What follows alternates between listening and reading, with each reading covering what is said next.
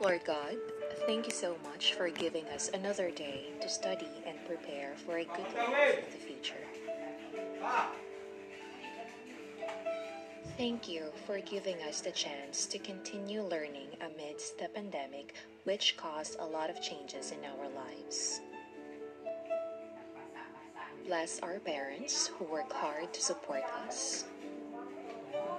Bless our teachers who are doing their best to inspire and guide us, especially in these trying times.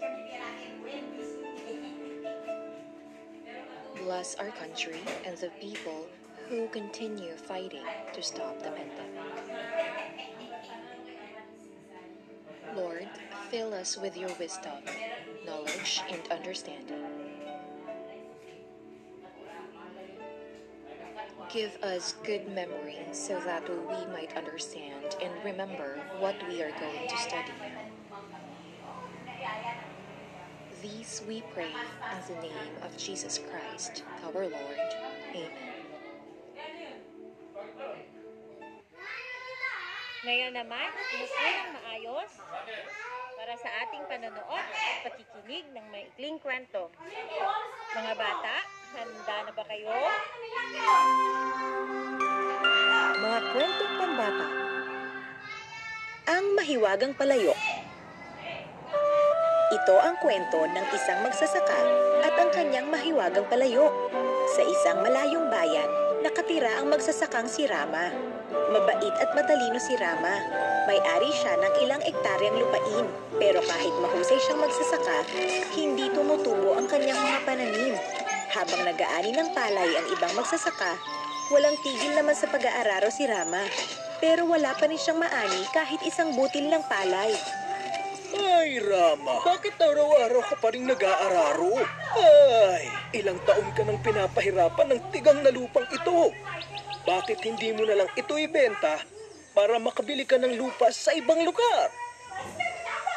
Ah, kaibigan, pag-aari pa ito ng ninuno ko. Kaibigan, sagana ang kanilang ani noon.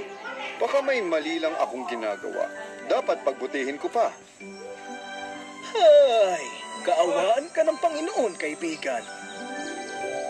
Ayaw ibenta ni Rama ang kanyang lupain kahit anong mangyari. Ilang araw siyang hindi kumakain. Pumipitas lamang siya ng prutas mula sa puno. Patuloy pa rin siya sa pag-aararo araw-araw. Mag-aararo ko hanggang sa malaman ko kung bakit hindi tumutubo ang aking mga tanim. Taon-taon na lang akong ganito. Bakit wala pa rin akong ani? Patuloy pa rin sa pag-aararo si Rama. Ay nako, ano ba? Pagod na pagod na ako. Nag-araro si Rama sa buong kabukiran. Maggagabi na nang maisipan niya magpahinga. Gutom na gutom na siya at wala nang lakas magpatuloy. Hihinto na sana siya nang may tamaan siyang matigas na bagay sa ilalim ng lupa. Ha? Ano ito? Parang meron akong batong natamaan. Aba, ang laking palayok naman ito. Nakakapagtaka. Hay, sino naman ang makakaisip na magbaon ng palayok sa bukid? Malas talaga oh. Nagalit si Rama dahil nasayang ang panahon niya sa paghuhukay sa lupa. Binato niya ng pala ang palayok at nagpahinga na muli sa ilalim ng puno. Siguro nga, dapat ko nang ibenta ang lupang ito. Hay, ayokong mamatay sa gutom. Wala naman ako mapapala sa bukid na ito. Sumilong si Rama sa puno habang kinakain ang binili niyang prutas. Tila hindi napawi ng kanyang kinain ang matindi niyang gutom. Matagal siyang nakaupo habang iniisip ang malas na lupain at tuluyang naawa sa kanyang sarili. Alam niyang kailangan niyang umalis sa lupang iyon at wala na siyang magagawa. Kailangan ko maging matatag. Kailangan ipamigay ang pamanang lupang ito. Hmm. Uuwi na ako bago pa magdilim. Habang naglalakad si Rama palapit sa palayok, nagulat siya sa kanyang nakita. Ha? Saan galing ang mga ito? Ako lang naman na nandito kanina. Nakita ni Rama ang isang daang pala sa loob ng palayok na tulad ng sa kanya. Hindi niya malaman kung alin doon ang pala niya. Hindi pwede ito. Ano to? Mahiwagang palayok? Hmm. Teka nga, subukan ko. Tinanggal ni Rama ang mga pala mula sa palayok at nilagyan ito ng isang butil ng ubas. Gulat na gulat siya sa kanyang nakita. Ang isang butil ng ubas, naging isang daan. Kamangha-mangha, mahiwagang palayok nga ito. Di ako makapaniwala. Iuwi ko ang palayok na ito. Ang bigat nito, makakuha nga ng tali. Tinali ni Rama ang isang dulo ng palayok at ang kanyang bewang sa kabilang dulo. Sa kanya hinila ito pauwi. Habang naglalakad, iniisip niya kung ano pang pwedeng ilagay sa loob ng palayok para dumami. Una, maglalagay ako ng itlog. Gutom na ako. Ilang araw na akong puro prutas lang ang kinakain ko. Pumunta sa palengke si Rama at pinambili ang kanyang tirang pera ng isang itlog. Nilagay niya ang itlog sa palayok. Ilang saglit pa, napuno ng itlog ang palayok. Tuwang-tuwa si Rama. Nagluto siya ng dalawang itlog para sa kanya. Aha, ngayon lang ako nakakain ng ganito kasarap na itlog. Pero, anong gagawin ko sa natitirang itlog sa palayok? Teka, pwede kong ibenta ang mga itlog para magkapera ako. Naisip ni Rama na hindi lang pagkain ang makukuha niya sa palayok, kung di pati na rin pagkakakitaan. Pagtapos mabenta ang mga itlog, ginamit ni Rama ang palayok sa iba't ibang bagay. Pagkailangan niya ng tela, maglalagay siya ng retaso sa palayok at magbibigay ito ng telang makakagawa ng labing limang damit. Kapag kailangan niya ng damit, maglalagay siya ng isang piraso at magbibigay ang palayok ng isang daan. Dahil dito, naglagay si Rama ng palay, prutas, tela at mga rekado sa palayok. At pinaparami itong lahat ng palayok. Takang-taka ang mga kapitbahay ni Rama kung saan galing ang kanyang swerte. Pero walang nakakaalam ng tungkol sa palayok. Lagi itong tinatago ni Rama sa isang sulok ng kanyang bahay na nakabalot ng malaking tela. Isang araw, naisip ni Ramang subukan ng palayok. Naglagay siya dito ng isang manok at naghintay kung anong mangyayari. Bigla na lamang, may isang daang manok na lumilipad mula sa palayok. Napuno ang bahay ni Rama ng manok at nagkalat sa bawat sulok. Ay, sana pala patay na isda na lang ang nilagay ko.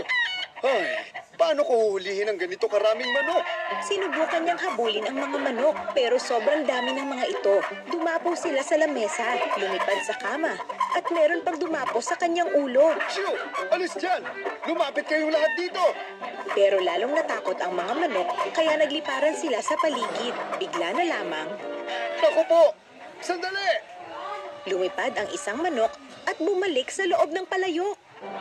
At muli, isang daang manok ang lumabas mula sa palayok. Ah! Parang kulungan naman ako ang bahay ko! Anong gagawin ko? Agad tinakpan ni Rama ang palayok at tinago ito sa sulok ng kanyang bahay. Tumakbo siya palabas pero sinundan siya ng mga manok. Nagulat ang kanyang mga kapitbahay nang makita ang daang-daang lumilipad na manok. Shoo! Sobrang daming manok! Grabe, kailangan mag-ingat sa paggamit ng palayok. Ang hindi alam ni Rama, may isang sundalo ng hari ang nakarinig sa kanya. Narinig niya ang tungkol sa palayok, kaya bumalik ito sa palasyo at nagkwento sa hari. Daan-daang manok mula sa isang palayok? Paano nangyari yun? Baka may waga ang palayok. Dalhin mo si Rama at ang palayok dito ngayon din. Kailangan mapasa akin ng palayok. Alam ni Rama kung bakit gustong kunin ng hari ang palayok. Sakim ang haring iyon. Gusto niyang gamitin ang palayok para sa sarili niya. Dalhin mo ang palayok dito. Napakalaking palayok naman ito. Hmm.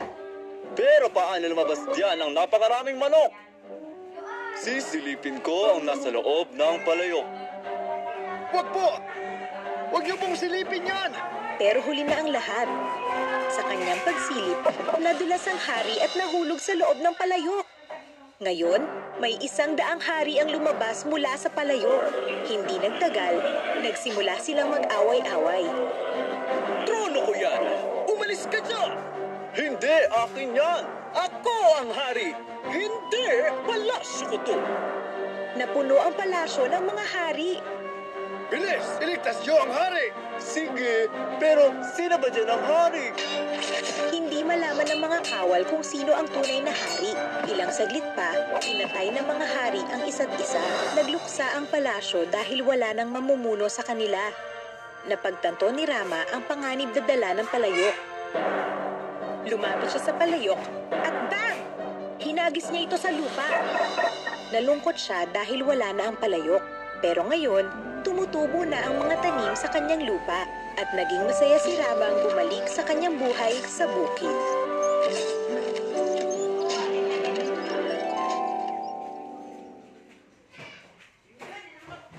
Diyan nagtatapos ang kwento.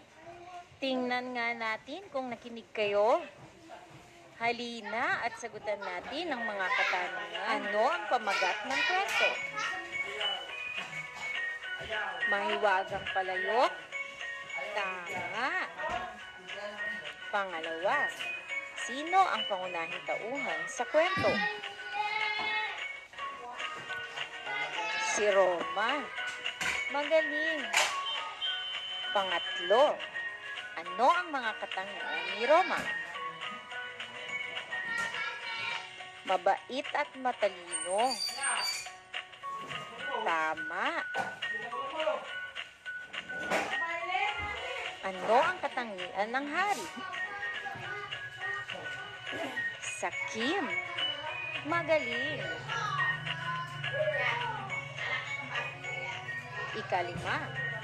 Naging masaya ba si Roma sa huli sa kabila ng kanyang mga sakripisyo? Kung ang sagot mo ay oo, tama ka. Ngayon naman, sabay-sabay nating basahin ang mga salitang hinango sa kwento. Mahiwagang palayok. Malayong bayan. Sakim na hari. Mabait at matalino si Roma.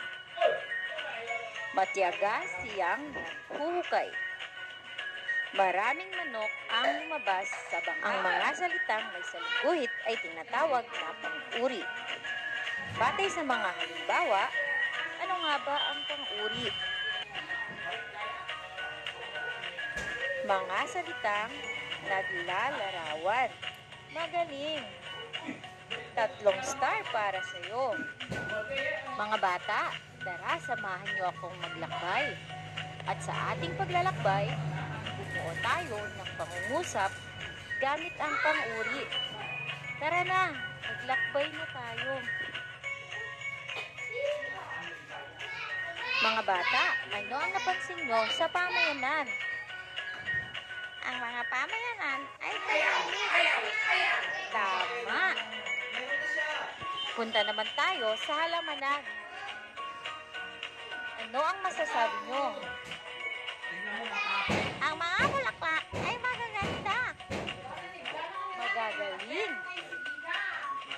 Dumako naman tayo sa talon. Wow! Ang tubig sa talon ay malamig. Oo nga. Ano ang masasabi nyo sa bahay ng pamilya Santos? Ang bahay ng pamilya Santos ay maganda. Tama.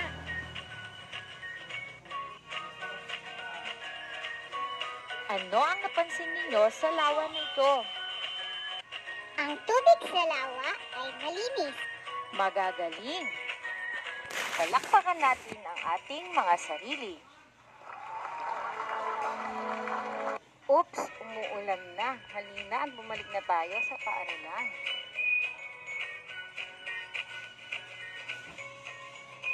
O mga bata, may mga natutunan ba kayo? Tingnan natin. Kunin na ang inyong lapis at papel at sagutan ang pagkatayan na hinanda ko para sa inyo. Bibigyan ko kayo ng tatlong segundo para sagutin ang bawat katanungan. Una, malusog ang aming alagang aso.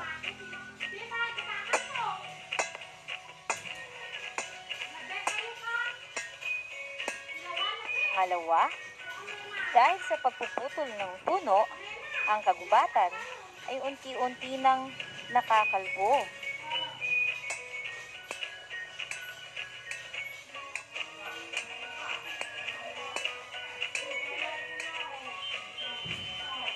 Pangatlo, ilog pasig ay marumi.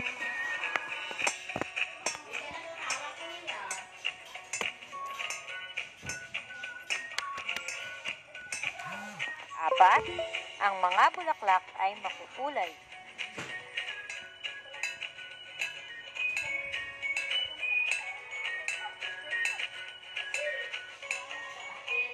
Panglima, ang binili ni nanay na bag para sa akin ay kulay pula.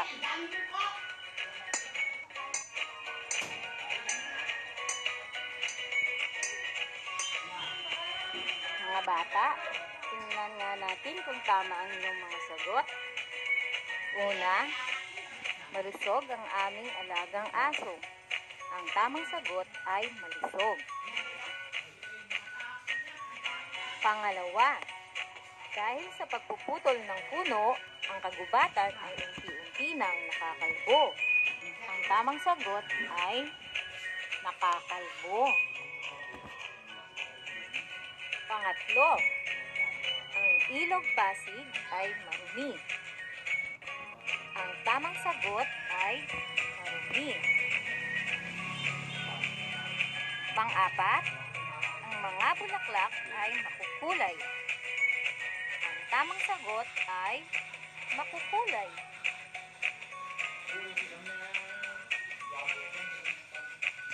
Panglima, ang binili ni nanay na bag para sa akin ay kulay pula. Ang tamang sagot ay kulay pula. Magagaling! Ako'y nagagalak sapagkat nakuha ninyong lahat ang tamang kasagutan. Kaya naman, palakpakan natin ang ating mga sarili. Takdang aralin. Gamit ang pang-uri, maglista ng sampung katangian ng pamenang iyong kinabibilangan.